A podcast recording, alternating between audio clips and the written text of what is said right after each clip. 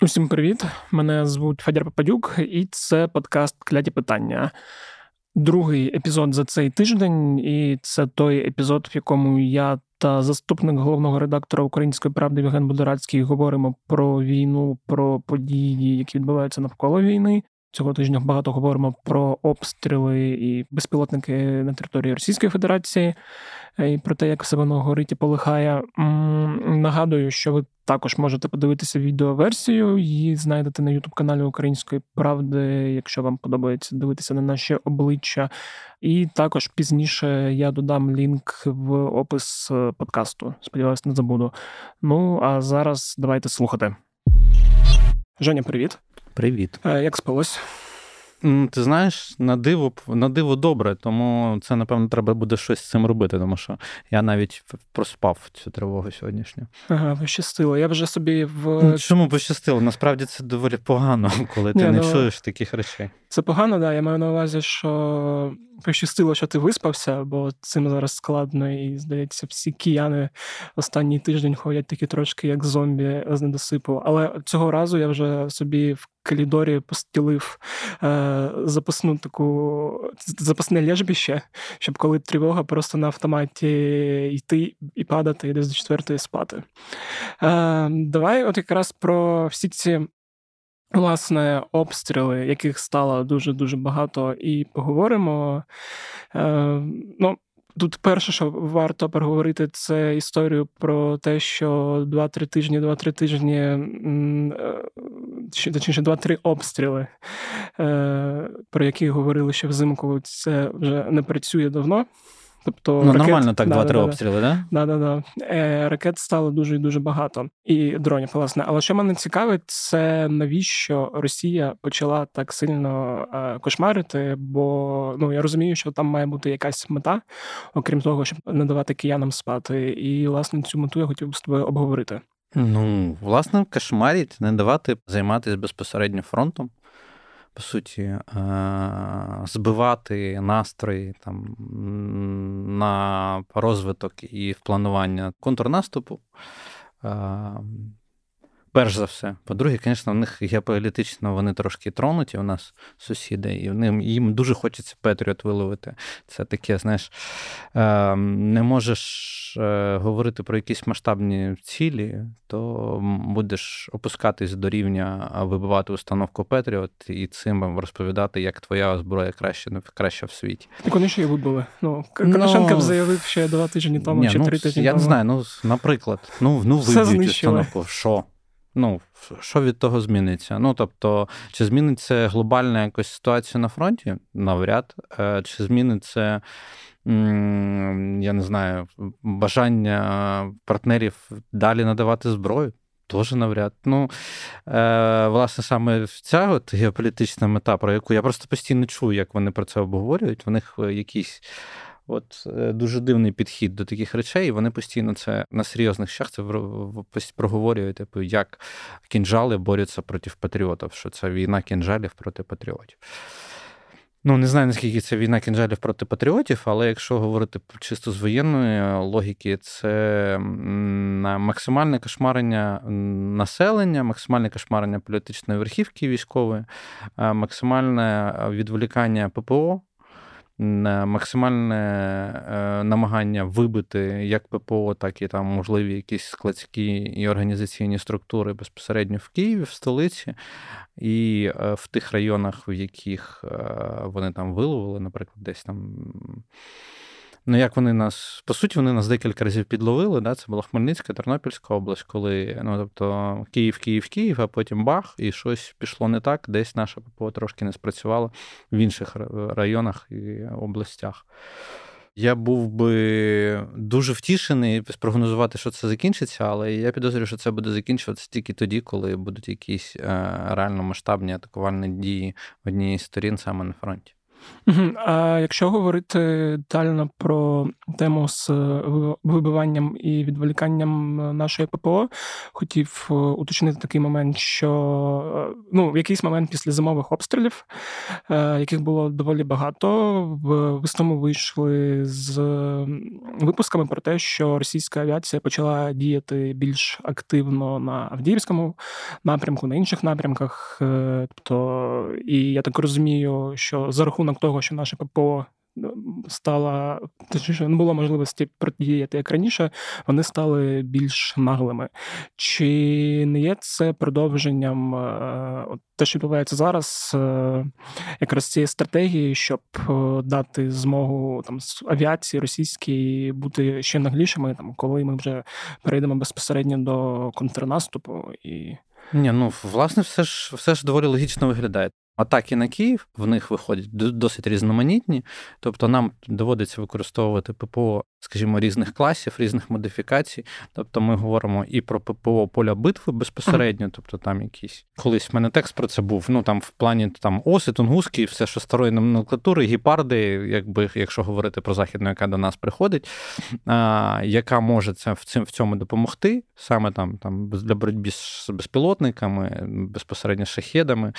І, і так далі. Ну і плюс там системи більш там значні, тобто це і там і Петріот, і Айріс, і і сам ПТІ, який теж десь вже має бути, і е, Насамси. Ну тобто, це все це спроба повністю відволікти ППО. А відволікається воно для чого? Ну, це продовження твого запитання, твоєї такої думки про те, що це може бути для роботи авіації. Так, скоріш за все, воно так близько і є. Це одна з цілей, які е, виглядають доволі логічними, тому що як тільки чим більше ППО, чим більше вони нас кошмарять ракетами, тим більше ми е, виснажуємо своє ППО.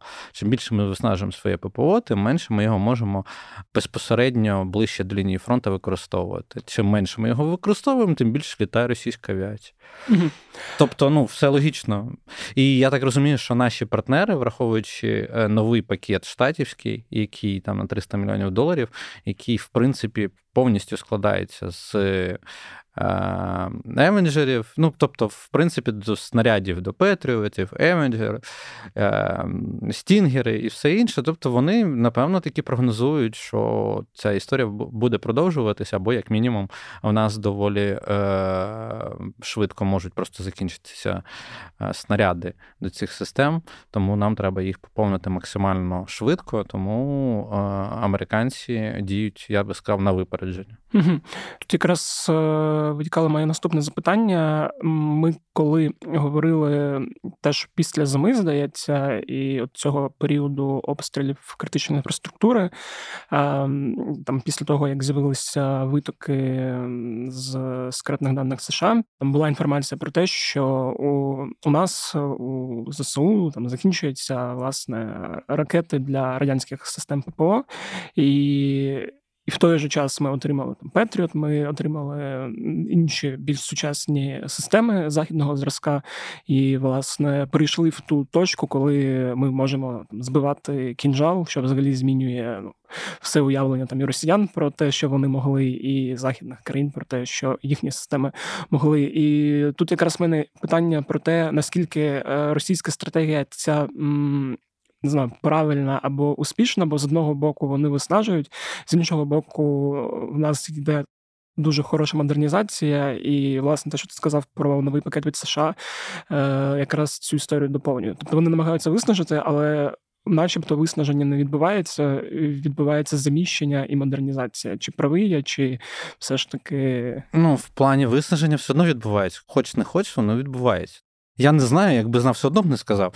Але якби там е, якимось чином там передбачати, прогнозувати, коли у нас закінчаться там снаряди до С-300 взагалі в цілому для буків або ще чогось, е, і що з цим всім робити, е, то напевно, коли воно виснажується, і типу, ми модернізуємось і переоснащуємось, типу, наче о, окей, в нас тепер все буде західне, але раніше в нас могло бути і західне, і ще старе радянське. Тобто, як мінімум, номенклатура була більшою, mm-hmm. більше можливості розкидати її по ділянках по території України. Україна велика досить. Ну тобто, і росіяни б'ють по всьому периметру, як ми бачимо. Тому нам би дуже дуже було б непогано, якби не тільки там навколо Києва було було все добре, а щоб і в інших містах теж якби можна було б краще працювати. Тут не питання знову. Це знаєш, як е, можна передбачати далі якісь запитання, типу, що вся е, що вся ППО стоїть там навколо Києва там або ще щось. Ні, не стоїть навколо Києва вся, але враховуючи те, що ворог е, в 13 раз. Навіть 14 да, вже збився я з рахунку. 14 здається, за травень, виключно за травень, провів атак саме на Київ. То доволі дивно було б, якби це ППО не працювало навколо Києва. Тому я думаю, що Е, скоріше наші партнери передбачали такий рівень е, ракетної загрози. Е, саме тому у нас Петріоти з'явились неочікувано тоді, на той момент. Саме тому у нас сам ПТІ з'являється там. Я сподіваюся, вже де. Е, Скажи, всім, хто не знає про сампті. Сампті це такий, як як це говорять, це такий собі аналог Петріотів, які е, нам можуть передати італійці, або вже передали. Тут зараз вам, звісно, теж ніхто не скаже, чи воно вже є, чи воно ще буде. Е, тому я думаю, що робота на виснаженні ППО буде тривати. ППО дуже потрібно на полі бою або десь поруч або, в принципі, в охороні стратегічних об'єктів, складів і всього там цього переліку необхідностей для наступу як такого. Тобто, наприклад, ППО воно може бути не тільки польовою, а й ті самі насамси, айріси можуть використовуватись для захисту якихось складів, наприклад, е, важливих там. Ви ж розумієте, що багато західної техніки їде, її десь теж треба зберігати перед тим, як використовувати на полі бою. Там, де місця зберігання цієї техніки, звісно, є пріоритетними цілями для е, російських ВКС. Тому е, я думаю, що і для захисту цього, ну тобто це розтягування ППО по, взагалі по всій території України. В принципі, якщо так подивитись, е, я думаю, що ми здається другою темою це зачепимо. uh Це в принципі дзеркальна історія. Це гра, в яку можна грати вдвох. Тому це скоріше, я би сказав, враховуючи, як все починалось минулого року, в лютому березні, це дуже сильно нагадує, що це така спроба, тільки якщо тоді вони пробували, росіяни пробували таким чином подавити все, що в нас є, як їм здавалося, і добити все, що в нас є, то зараз вони намагаються е, максимально убезпечити себе від е, ризиків е, масованого наступу в кількох місцях для того, щоб нам треба було концентруватись на меншій кількості напрямків, щоб їм самим було легше. Тобто вони таким чином намагаються обезпечити себе е, від широти нашого наступу. Ну тобто, чим більше нам треба буде ППО всередині країни в тилу, по суті, е, розміщувати, тим менше у нас буде можливості якимось чином прогнозувати і планувати роботу цього ж там ППО або якогось іншого ППО на ділянках на лінії фронту. А якщо без ППО рідко що виходить, тому треба буде звужувати і зменшувати кількість ділянок. Але ем, Мені просто цікаво тепер, вже коли нарешті е, ми побачимо не тільки кінжали, а скільки реально ми побачимо іскандерів. Це була історія. Вона тоді багато інформації розкриє, тому що певну кількість, скільки було е, іскандерів, залишалось в них. Говорили і західні розвідки, і е, українська розвідка, в тому числі. І враховуючи, скільки вони почали стріляти іскандерів зараз, балістикою, як вони пробували зловити. До речі, якщо всі помітили, це оцей такий ранішній прильот, да, він ж був доволі такий ну, тактично. Да, Тобто вони ночами кошмарили, кошмарили, який... а потім в 11-12 дня. Е, там скільки, в пів 12 тоді, здається, а, все, зрозумів, прилетіло саме іскандерами.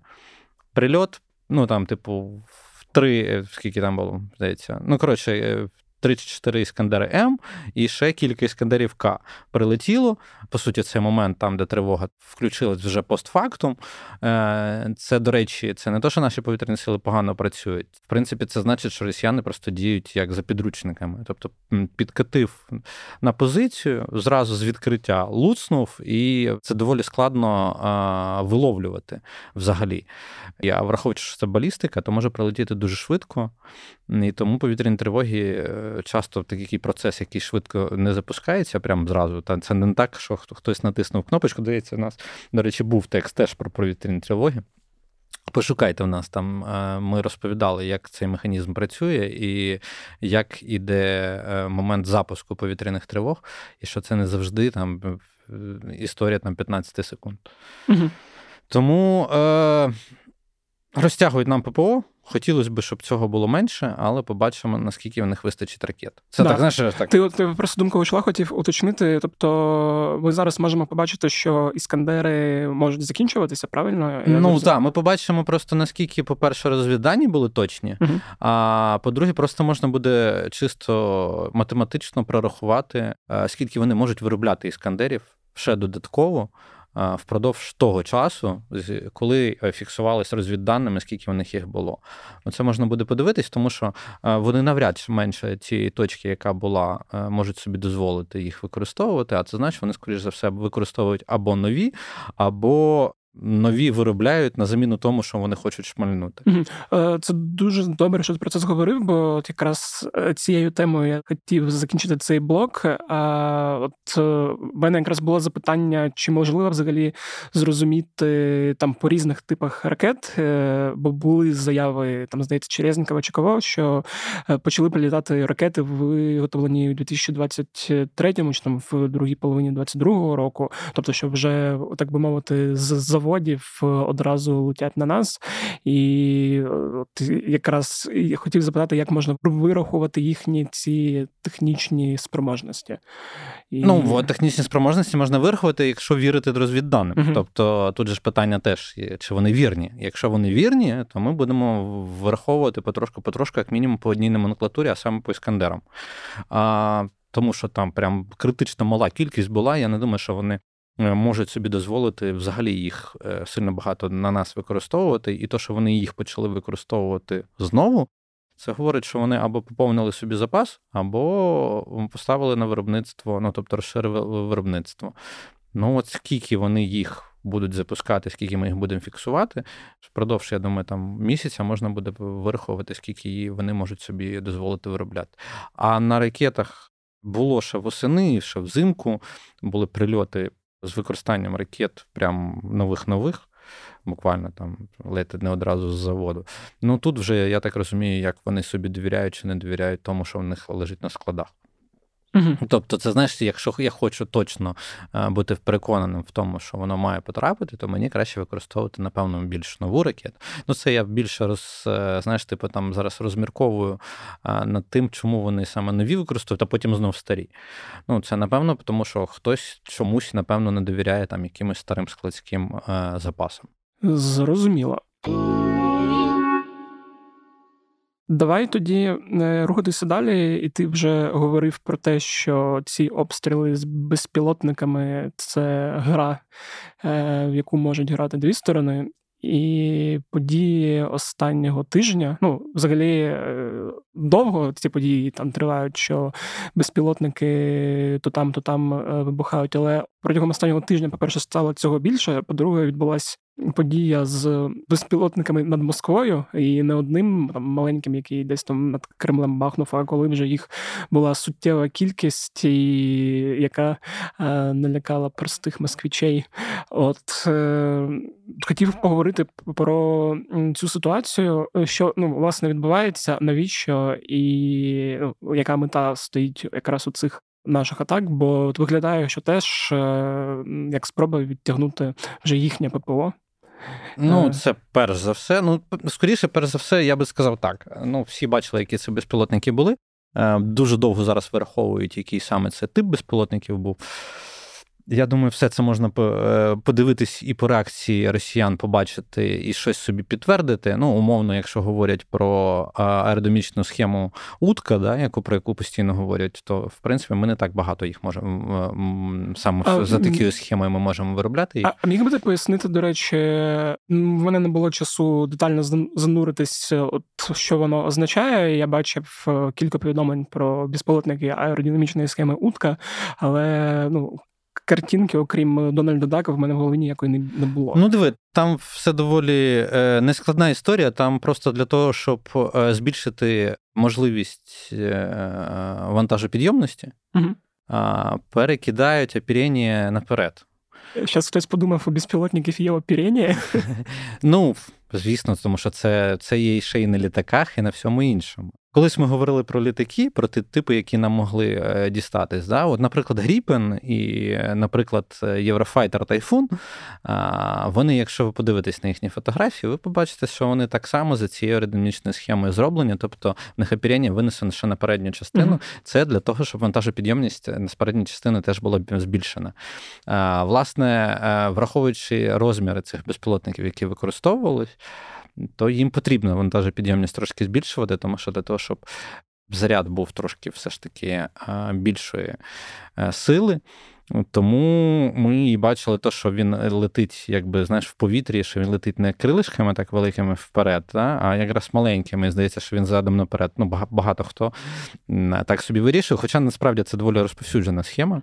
Єдине, що в нас вона не так часто використовується, і тут я теж нічого не розкрию зараз. Це про те, що вже про це що говорять, що найбільш підходяще для всього того експерти називають безпілотник. Бобер, який передавався, є в управлінні нашої розвідки. Та? Не знаю, схоже. І я так зрозумів, судячи по тому, що росіяни пробували бити по будівлі ГУР в Києві. Я думаю, що вони теж думають, що це все Буданов і компанія. Що всі безпілотники там лежать. Ну, це, це, Я теж думаю, розумієш, що це перша е, тема, яка вона скоріше більш інформаційна. Uh-huh. Ну, тобто, цей міф е, про те, що Росія якимось чином. Ну, розумієш, ну, типу, коли маленькі безпілотники летять на Москву, але так в такій кількості, е, то начебто зараз вже про ядерну бомбу якось навіть смішно чути буде, ну, тобто, як відповідь. Але при цьому е, в нас сама реакція росіян вона була така доволі розгублена. Тобто, все російське політичне керівництво, воно. Коли ми в останній раз бачили Путіна в коридорі, який щось розповідає? Я не пам'ятаю, я я за цим не дуже уважно слідкую. Ну, власне, а розумієш, виходить буквально буквально після ну, після удару безпілотниками виходить Пісков і каже, що ніякого спецзвернення Путіна не буде. Все буде так, як було. Типу, ситуація штатна, ППО молодці, все відпрацювало, все показало, що як класно працює. Окей. Ну, Там джерела ще російських ЗМІ були, які казали про те, що це очікувано і нічого екстра не відбулося. Ну, вони так намагались переконати, але тут же ж треба було переконувати не тільки глядача такого там широкого. Е, треба ж розуміти, що Москва це Москва. Тобто Москва і вся інша територія Росії це зовсім різні речі. І якщо по Москві вже прилітає, то треба москвичам хоча б розповісти і всім тим мешканцям Рубльовки. Це окрема історія, куди мало ну, летіти. Ну, це от я хотів про це поговорити трошки далі в контексті того, що відбувається зараз в Щебякіна, але оскільки згадав Рубльовку, то скажу зараз, що ну враховуючи от цю соціальну диспропорцію між е, багатими та бідними, і взагалі ставлення бідного населення Росії до там людей з Рубльовки. І в принципі, те, на чому зараз грає Пригожин, який катається по турнею, розповідає там про дітей, які їдять ікру, поки тут простий люд помирає за Росію матушку. Я подумав, що було б дуже класно, якби е, більше безпілотників е, вибухало саме над Рубльовкою, тому що якраз е, думаю, більшість росіян через це не переживала, а тільки праділа. І оцей от ця напруга всередині вона б була якоюсь ну, більше, бо тут тут наче своїх б'ють, а росіяни там прості росіяни такі, ну і що? Ми заслужили. Ні, та прості росіяни, здається, і прості росіяни, і навіть е, ці повернуті Z-канали навіть трошки, як не дивно, зраділи тому, що відбулось. Ну, типу, в принципі, мене ця реакція реакція не здивувала. Тобто, саме від того, що е, оці всі сворі путінські навколо путінські, що ніхто їм не співчуває. Ну тобто, а скоріше навпаки, зловтішається, типу, ахаха, ось вам прилітає.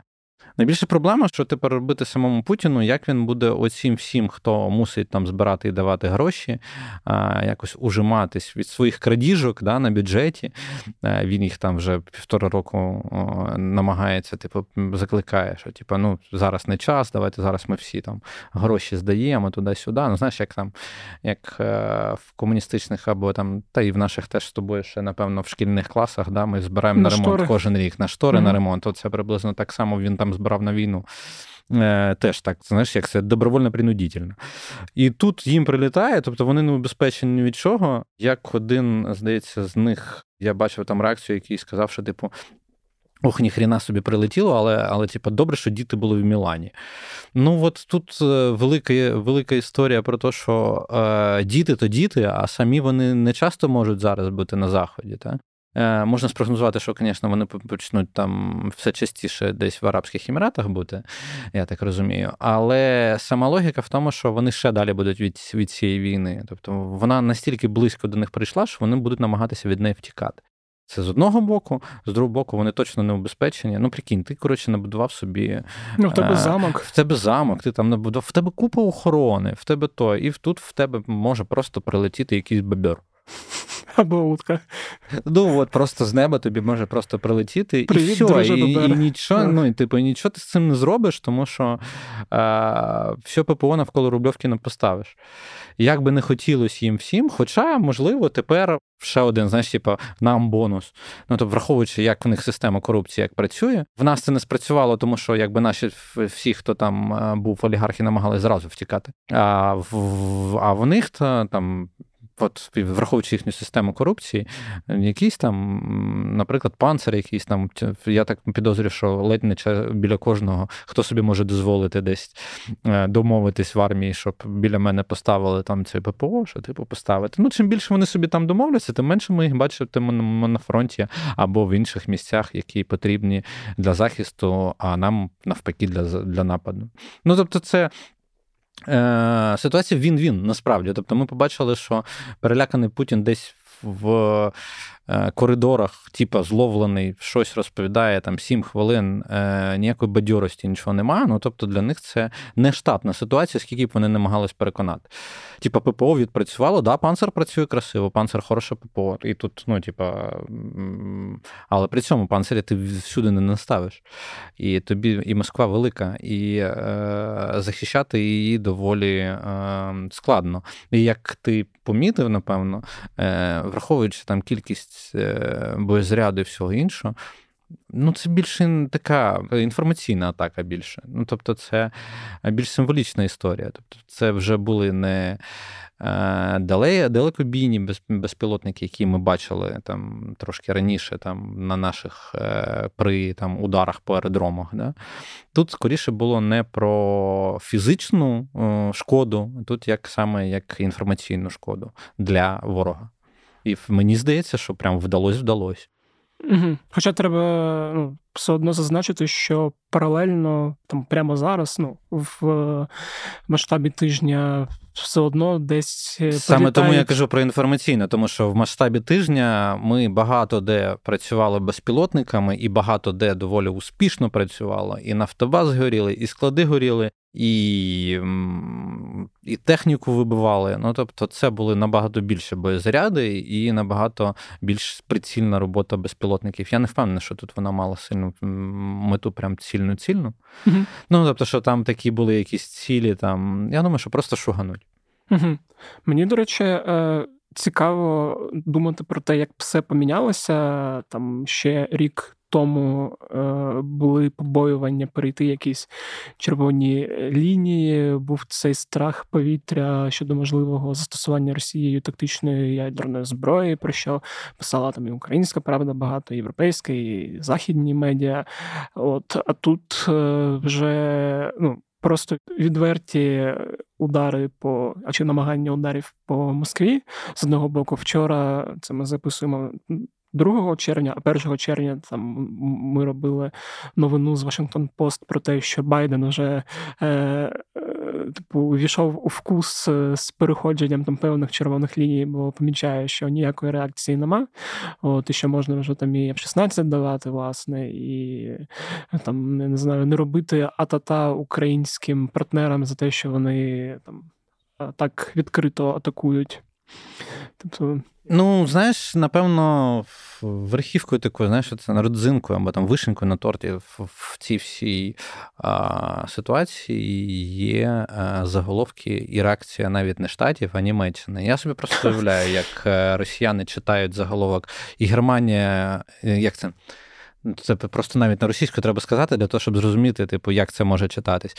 Е, Германія не видить е, Ти можеш ще сказати голосом е, цього Лівітана. Ні, ну не настільки, але я собі просто уявляю, як це читається. Типу, Германія підтримує як удари. удари України в, по території Росії для самооборони. Тобто багато наших колег просто написали, Німеччина підтримує удари удари України по території РФ. крапка. І оце, я думаю, що в Росії читається, ну прям. Враховуючи їх оце побідобєсі і все інше, я думаю, що в них як страшний сон просто це читається.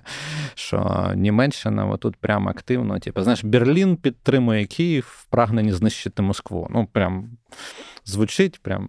Тому е, інформаційно прям добились. А враховуючи, що потім там два дні е, росіяни більше були зайняті тим, як сміятись над тим, як під час якоїсь події впав Байден. Ну окей, ну дай Боже, як це, дай Боже їм щастя, здоров'я в цих е, дивних намаганнях знайти символізм в чомусь геть несимволічному.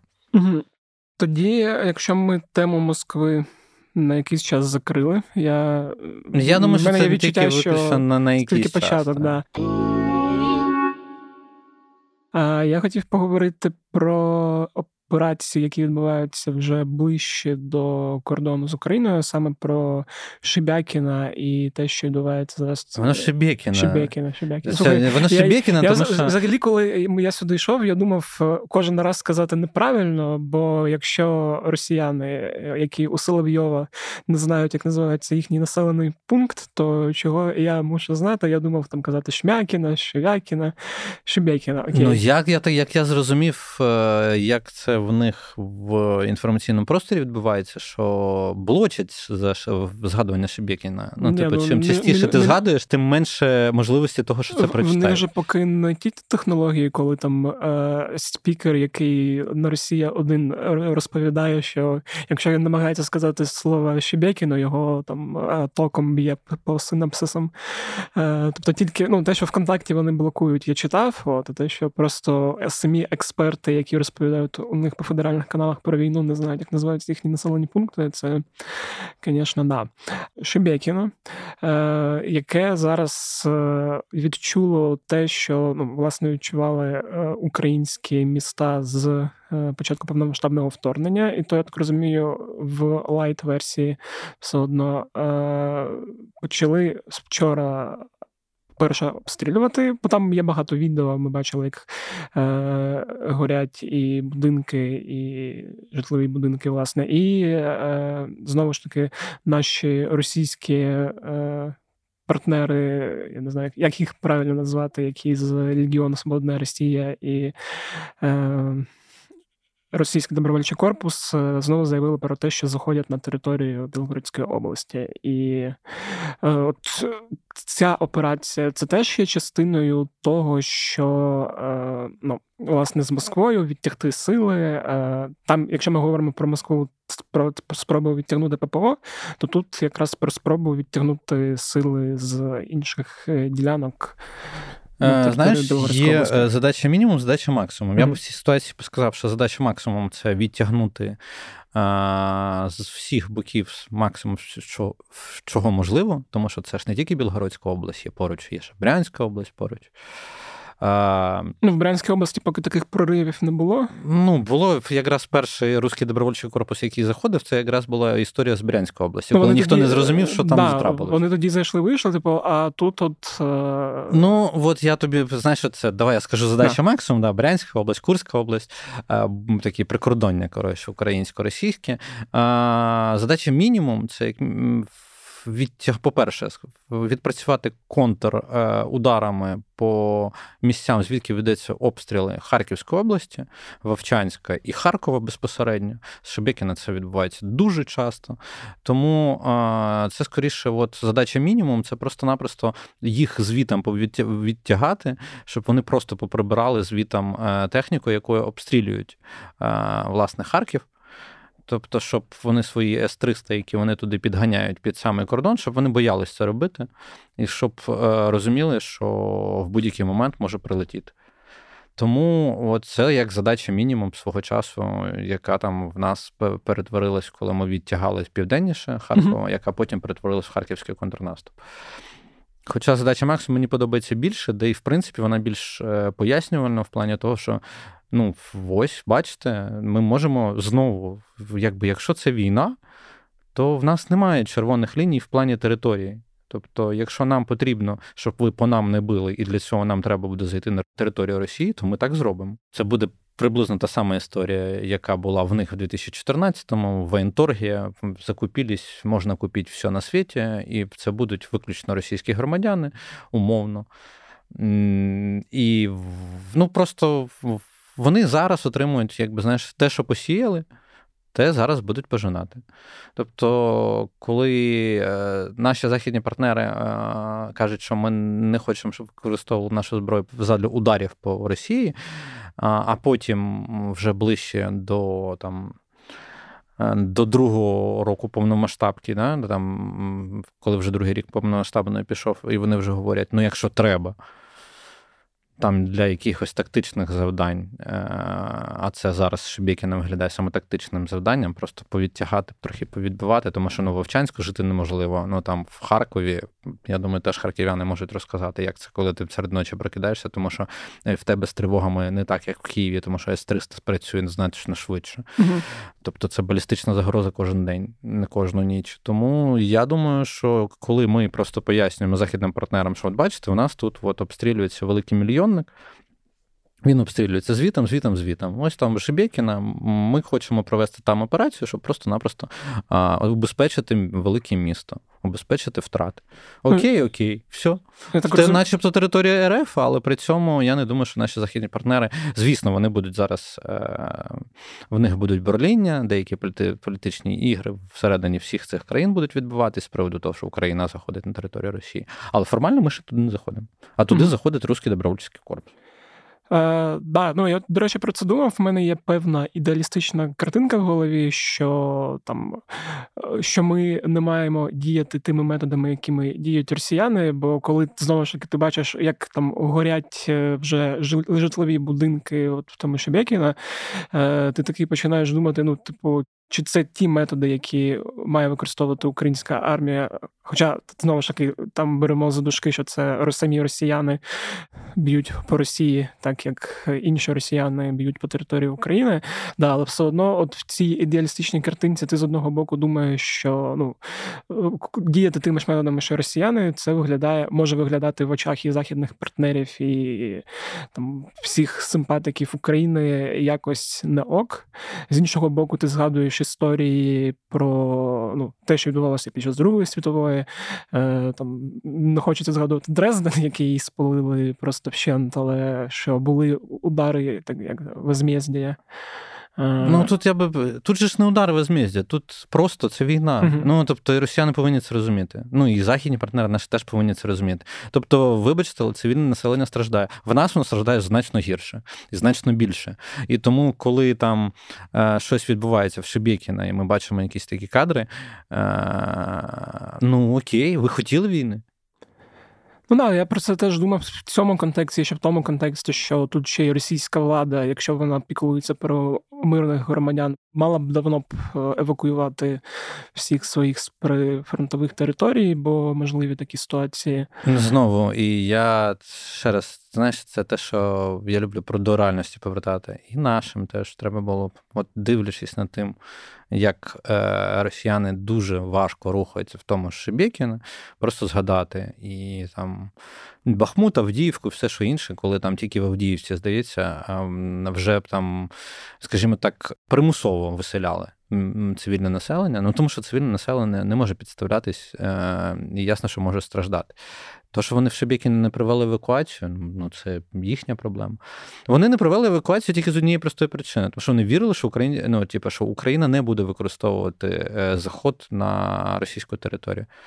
Ну, вибачте, якщо ви подивитесь на карту, то Шебекіна нам може бути цікава не тільки як е, контрударна діяльність, а може бути і в перспективі як е, точка, як знаєш, відштовхування для походу вниз на нашу територію. Ну, тобто, нам не пускають там з одного боку, ми можемо Шебекіна просто використати. Але при цьому для цього ми не обов'язково маємо заходити туди саме своїми підрозділами ЗСУ, а можемо використовувати те, що використовували самі росіяни там 9 років в війні на Донбасі. То розказувати якусь чуш з приводу того, що це це, це, це, це виключно українці з українцями воюють. Ну тобто, ну от, ну тепер от ми, ми, в принципі, е, вони, росіяни, воюють з росіянами.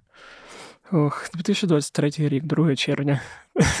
Я ще один момент хотів проговорити, якраз і в контексті того, що відбувається в Шебекіна, і трошки повернутися до Москви і згадати статтю минулорічну, яку написав пан Валерій Залужний е, разом з генералом е, Забродським Михайлом. Е, про якщо ти пам'ятаєш деталі цієї статті, там один з пунктів був якраз про перенесення війни на територію Росії і вглиб Росії, бо поки цього не відбудеться відбудеться, е, і росіяни не зрозуміють, е, що війна тут і зараз, е, то не буде якихось зрушень. Я от якраз вчора про цю статтю згадував і думав проговорити з тобою цей момент, чи от те, що відбувається зараз, не є от цією стратегією, про яку знову ж таки пан Валерій Залужний та пан Михайло Забродський писали ще рік тому. Ну, Чи ще, ну, Хоча б такі маленькі-маленькі. Ну, я би сказав, що це логічний просто крок. Mm-hmm. Ну, тобто, Ні, ну коли ми коли ми рік тому це обговорювали, е, не було відчуття, що цей крок може от може бути зроблений, да. так. Але в нас ще тоді, коли ми обговорювали, в нас ще не було історії про великий контрнаступ. Навіть ми говорили про точкові операції на Харківщині, Херсонщині. Та? Тому я би сказав, що. Якщо вони бояться називати війну війною, то їм треба її назвати і показати. Ну, тобто, по суті, так, Залужний, Забродський. Е, чи це е, частинка цієї стратегії? Ну,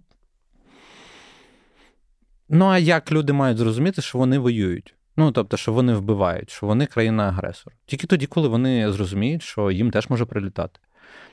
Ну, от їм прилітає. Ну, вони в війні, вони це знають, у них мобілізація в країні була. Тобто вони можуть розповідати все, що завгодно, у них не можна слово війна проговорювати в голос, тому що за це там стаття. Ну от, але вони знають, що таке війна. Хай ходять і а, думають, що зараз в них відбувається те, чого вони не можуть проговорити вголос. Тобто, і це в Шебекіна, а не в а не в Донецьке, в Луганське, в Харкові чи Херсоні. Це в Шебекіна, але говорити це не можна, бо за це стаття. Ну окей. Да. Е, Я так розумію, що таких операцій від е, РДК та Легіону Росії може бути більше і більше. Ну, розхитувати прикордоння можна з різних боків. Угу. Ну, тобто, це в нас великий кордон. Я я би тут, знаєш, про що би поговорив? Про те, що я думаю, всіх в голові є, особливо у Олександра Георгійовича Лукашенка.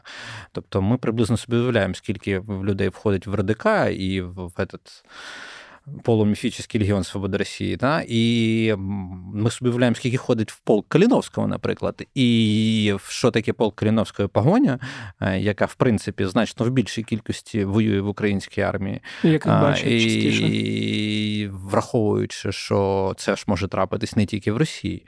І я думаю, що просто я я не проговорю якусь крамолу, типу ой-ой-ой, давайте не говорити про таке. Ну блін, ну а як не говорити про таке, якщо Білорусь територію використовували, використовували. Та сама історія. Тобто, чому Україна для, наприклад, е, для відбиття і для самозахисту не може використати територію в Білорусі задля допомоги білоруським партизанам?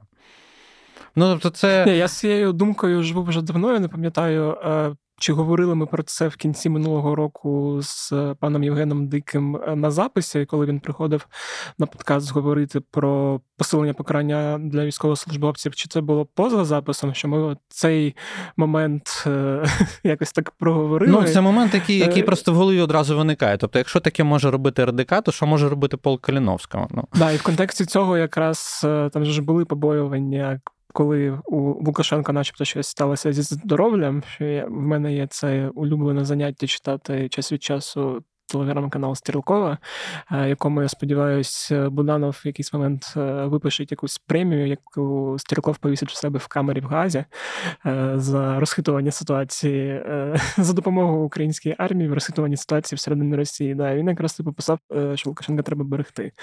От, І і що можливий такий варіант, да, коли зайдуть партизани. І це ну, типу, я про те, що росіяни це теж розуміють і цього а, описаються. Ну, бачиш. Ну, тобто, е, якби знаєш, е, ставки підняті, і, а червоних ліній все непомітно і непомітно.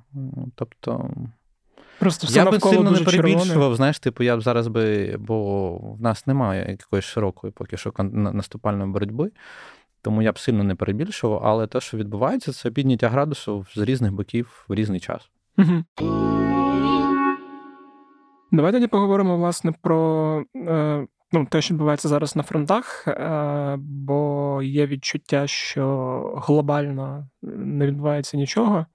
І коли минулого тижня ми з тобою говорили про ситуацію в Бахмуті, я так розумію, вже можна констатувати, що Бахмут е, Ну, по суті, Сирський це констатував, ну, да, ну, коли, там навіть коли, Генштабу... коли, знаєш, як це, коли так трошки вони відтівато, але при цьому да, було сказано слово, типу, що ми повернемось в місто, коли це буде необхідно. Ну, тобто, не було сказано, що ми вийшли з міста, але було, було, була фраза Ми повернемось. Ну, там, здається, і в зведення Генштабу був момент про враження оцього е, п'ятачка з, з літачком.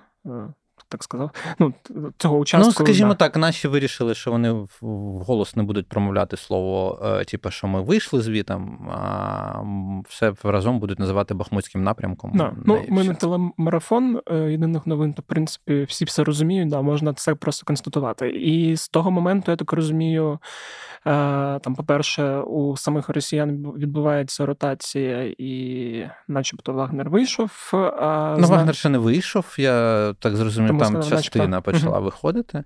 А, Найцікавіше, що туди заходять десантники, і, начебто, 72-га мотострілецька бригада, та сама, щоб яка красиво, так, щоб потім так красиво бігала. Та, ну, Це доволі дивна історія, звісно.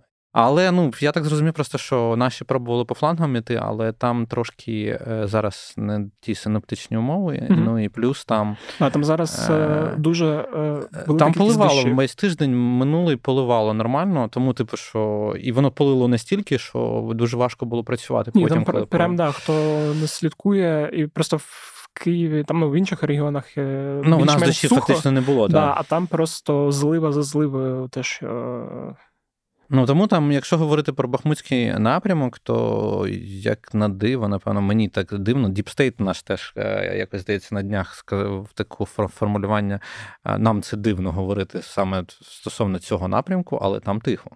Ну mm-hmm. тобто, безвідно, ну, відносно без змін на цей момент. Тобто, ми е, убезпечили свої фланги, е, і по суті зараз поливаємо ту частину міста, в, як, в якій концентруються російські а, сили. Угу. На інших е, на інших напрямках в нас складно на Авдіївці. Е, на Авдіївському напрямку в нас складно, тому що вони е, намагаються з двох різних боків е, рухатись з боку е, з півдня на південному напрямку, причому так далеко південно-західніше, там в районі Первомайська, навіть вони туди в бік Карловського водосховища намагаються рухатись, в них нічого не виходить. Ну тобто, і е, здається, з північного сходу, з Кам'янки, вони на південь теж намагаються рухати до міста, до Авдіївки, і в них теж безрезультатно. В них є певні успіхи в районі Масютівки, знову це на Сватівському напрямку. і постійні бої в Серебрянському лісництві. Це біля Білогорівки. Да, от, До, до речі, речі, про Білогорівку да. ти казав минулого тижня. Да, що... і минулого тижня я про Білогорівку, коли казав, мені хтось дописував е, правильно, е, як сказав, виправив мене з приводу того, що е, Білогорівка не є єдиним населеним пунктом в Луганській області, який контролюється нами. Так, я перепрошую за то, тому що ну, це власне на стику Донецької Луганської області, так, тому що в районі Харківської області і Луганської області в нас є певна ділянка Луганської області, яка нами контролюється. І, до речі, доволі дивна ситуація вийшла, ну, напевно, комунікаційна, що в нас з'явились фотки з Сергіївки. Е, це село теж там в районі там на Сватівського напрямку, яке явно контролюється нами, і при цьому ми про це не знали півроку. Mm-hmm. Ну, тобто, доволі так Ну, щоправда, ну, там село. Було. Ну, може, не треба було говорити тоді, на той момент, не показувати ці фото. Фото показали якби військові, тому тут знову ніякого секрету. А може, просто тому, що там на момент. Здається, на 2010 рік там там 20 осіб проживало в тому селі. Тому, uh-huh. можливо, просто вважали, що там якби не дуже суттєво, якби суттєва одиниця. Хоча я впевнений, впевнений і вважаю, що в нас для нас кожне село це суттєва одиниця. Е, хотів ще запитати про Мар'їнку, бо знову ж таки, коли читав е, канал нашого, а навіть не канал нашого агента, а твіттер-аккаунт, е, який називається Ігор Гіркін. В принципі, на нього багато людей підписано і знають, що це за канал, що він нормальний проукраїнський. Він там часто робить скріни з різних. Цих проросійських болот. Там було таке повідомлення, здається, з каналу Строкова я зараз російскую его зацитую, Верховный главнокомандующий во вчерашнем разговоре поставил задачу взять Мар'їнку, положить все усилия, по крайней мере, сообщил Казак. Казак — це э, командир танкового полка вооруженных сил Росії Росії, да, і там якраз був саркастичний коментар про те, що е, як обмільчали цілі, що людина рівня ну, від Путіна... Київ за три дня да, до, що людина рівня до Путіна да, ставить задачі, які має ставити там, типу, умовний камбріг чи хтось. От І якраз в цьому контексті я подумав запитати, що взагалі зараз відбувається там, на тому напрямку. Ну, в Мар'їнці е, цього тижня, ну там доволі довго, доволі тривалий час відбуваються бої в західній частині. На жаль, того, що називалось містом. Ну, на жаль, ну, тому що міста там немає. Да. Та. А, Тому, але без істотних е, зрушень з російського боку, тому, напевно, вони прям так сильно захотіли поставити такі далекоглядні плани. Mm. Да, просто цікаво, чому саме цей е, населений пункт. І... Ну, от про це ми знаєш, як це. Ми, ми це не планували, наступного разу проговоримо угу. про це. Е, це. Я, до речі, цей встигнемо ми поговорити про. Ну, давай людям вже зробимо да, да, трошки бо... того, щоб поговоримо про кам'яну, так хоча б так коротко, да. для того, щоб е, зрозуміти, скільки ми анонсували давно, ну, типу, Кремінну. А для цього, знаєш, наша постійна рубрика, чому це важливо? Да? Кремінна це населений пункт в Луганській області, який, напевно, супер важливим є, і про нього почали говорити ще з часів харківського контрнаступу. Тому що ми дуже як це дуже швидко гнали росіян, які втікали, і по суті догнали їх, е, довідганяли да, до Кремінної, по суті, самої. Е, Креміна якраз в той момент це за оскол, і от в нас постійно там почали говорити е, напрямок Сватова-Кремінної. Чому їх всіх в спайці говорять? Тому що на карті це знаходиться, якщо там від з контролем нашого і інш, і, і їхнього, то це виходить, іде Куп'янськ, потім іде така важлива дорога з Валуйок з російських, це логістичний центр Білгородської області, який максимально військові використовують. Е, це, до речі, наступний пункт трохи східніше виходить за Шебекіна. І я думаю, росіяни теж поглядують на те, щоб українці нічого не зробили там безпосередньо з Валуйками. Верніше, щоб росіяни не зробили з, з валуйками щось. А, З валуйок іде... Щоб українці не натравили, не натравили росіян на росіян. Ем, ну, Безпосередньо йде дорога якби до Куп'янська, до Куп'янська, потім через Оскол там, до Сватова, і от Сватова там на Кремінну, е, Сватова, Кремінна, е, а потім з Кремінної йде дорога на Рубіжне, е, Лисичанське, Сєвєродонецьк. Тобто це все одна дорога. Ну, тобто, одна більш-менш нормальна дорога. Ясно, що там є якісь маленькі е, місцеві місцевого значення дороги, але це дорога Р-66, оце Сватово Кремінна, е, Рубіжне, е, Сєвєроднінськ, Лисичанськ. І якщо від тієї Кремінної, на якій сходяться ця дорога, там вона йде по півночі міста, і вона його там оминає. Якщо вибити росіян з Кремінної, то їм, по суті, треба буде рукав робити такий з цих хвалую, їм треба буде заїжджати через Старобєльськ, або там, або навіть Сватово. Все одно треба буде заїжджати через Старобєльськ. Це це теж, якщо ви захочете глянути по карті. Коротше, це доволі е, широкий такий буде е, в них е, рукав. Тобто це їм треба буде їхати на Старобєльськ, на щастя, на Луганськ, і тільки звітом вже вести, постачати свої війська, які безпосередньо заходять в Сєвєродонецьку, Лисичанську. А саме там ті війська, щоб ви розуміли, це ті, які наступають по суті на Лиманському напрямку на Білогорівці, і їм потрібно постійне постачання. І якщо його ускладнити, е, то значить полегшити роботу нашим е, бійцям. Е, з виходить от з цього стику Луганської Донецької областей, там де знаходиться оця Білогорівка. Тому Кремінна насправді дуже доволі важливий пункт, і при цьому ми були майже в Кремінні, якраз в моменті, коли ми їх тоді гнали. Е, тривалий час були бої в е, лісі під Кремінною. Але росіяни в певний момент таки оговталися від того всього, підсилили свій гарнізон в Кремінній і потроху-потроху відтисли нас на декілька сіл.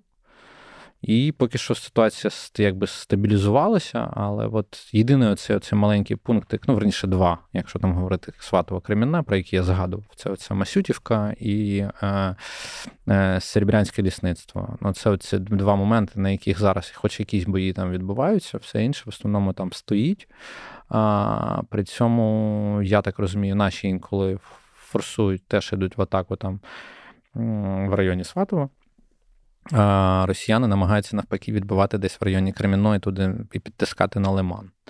Mm-hmm. Тому це важливий пункт населений, е, який е, сприймається як е, максимально логістично комфортний для росіян. Тому вони його віддавати не хочуть. І я так розумію, що якщо вони там будуть за щось триматись сильно, то це, скоріше за все, якраз за. Ну, що вони показали фактично, коли е, ми після контрнаступу на Харківщині, коли ми пробували е, швидко зайти в Кремінну, вони показали, що вони е, за нею будуть стояти, тому що вона їм дуже важлива логістично. Угу. Зрозуміло. Дякую. Сподіваюся, тепер всі, хто нас е, слухав. Ну, це я так, да. як це в експрес-режимі, раз ми так обіцяли. Да, ну в принципі, час наче ще є, бо не не другу годину говоримо, але майже. У мене там була ще тема одна, яку ми з тобою не проговорювали в плані. Я не знаю, проговорити її зараз чи ні. Е, про конфлікт. Ми багато уваги приділяємо Пригожину останнім часом. Uh-huh. Є на це певні причини. Е, і якраз цього тижня відбувся там ще один конфлікт з е, людиною, якій ми майже не приділяємо уваги, бо навіщо приділяти увагу тікток військам, е, власне, Кадирову е, і Типу, оці конфлікти всередині про них цікаво говорити, бо воно впливає все одно е, на певне розхитування всередині е, Росії, і це важливо, як мені здається, підмічати. Але от не зрозумів, чи треба про це говорити зараз чи потім, е, щоб ну, зараз просто коротко там проговорити, що відбулося, чи почекати, щоб побачити якусь динаміку, чи буде ця динаміка, чи її не буде. Я би я би поглядів. Ну тому uh-huh. що воно в основному закінчиться пшиком. Ну, всякі да. ці історії. Там просто вчора приєднався ще до цієї перепалки, може, розговор. Ти розкажи людям, про що ти говориш. Ну, тому що, знаєш, ти, типу, Я так... думаю, всі просто слідкують да, за тим, що зараз там паралельно Пригожин катається після того, як е, вони пішли, е, захопили. Почали виходити да. з Бахмута. Почали виходити з Бахмута. Пригожин поїхав в турне по Росії, де розповідає. Ну, це виглядає як якась е, кампанія передвиборча, що він там в місто за містом приїжджає і розповідає все, що він думає про е, е, майбутнє, про новий е, російський курс, який складається з е, тотальна мобілізація, планова економіка та повернення. Е, Смертної казні. От, І на цьому фоні там десь е, виник конфлікт з Кадировим, якому щось не сподобалось, що сказав Пригожин.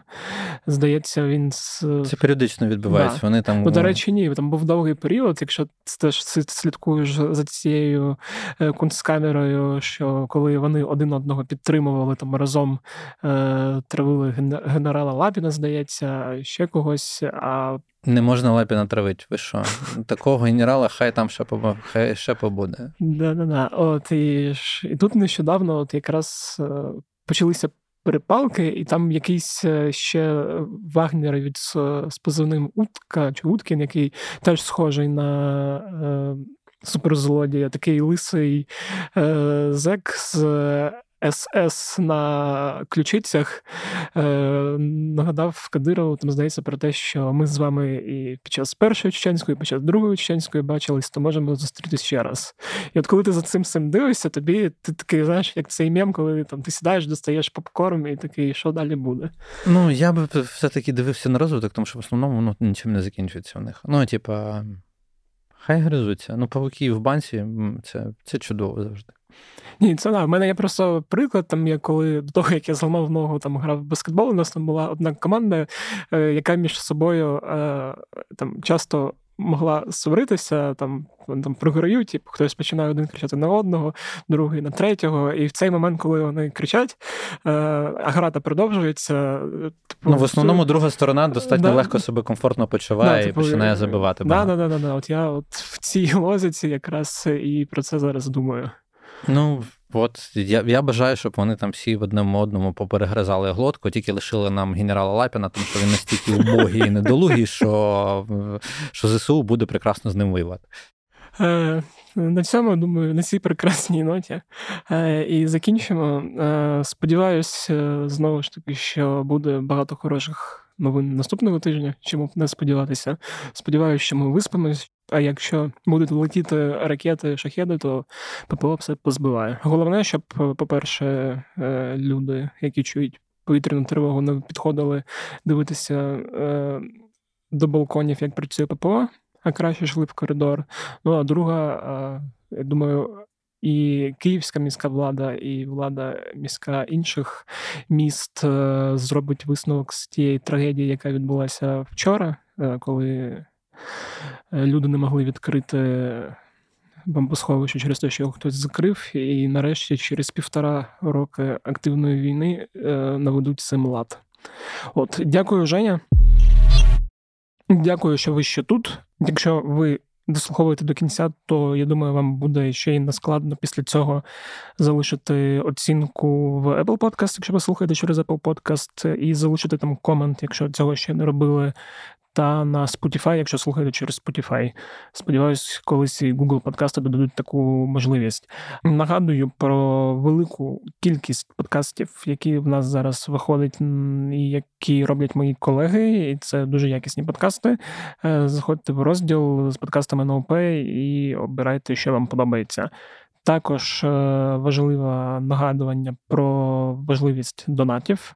Фонд Повернуть живим, фонд Сергія Бертули. От прямо зараз дістаньте свої телефончики і відправте по 50 гривнів, чи скільки вам не шкода. От, І якщо у вас є змоги підтримувати роботу журналістів УП, то вступайте до клубу Української правди ви допоможете нам. А якщо ви вступите е, одразу на рік, то ще й буде у вас класна кепка. Реально класна, сам собі таку хочу.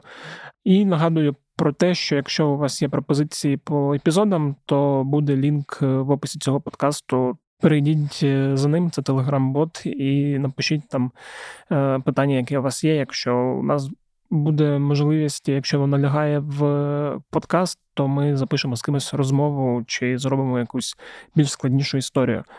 Ну і ще є твіттер канал УП подкастів. Е, я залишу лінк. Є ще Ютуб канал УП подкастів, я теж залишу лінк.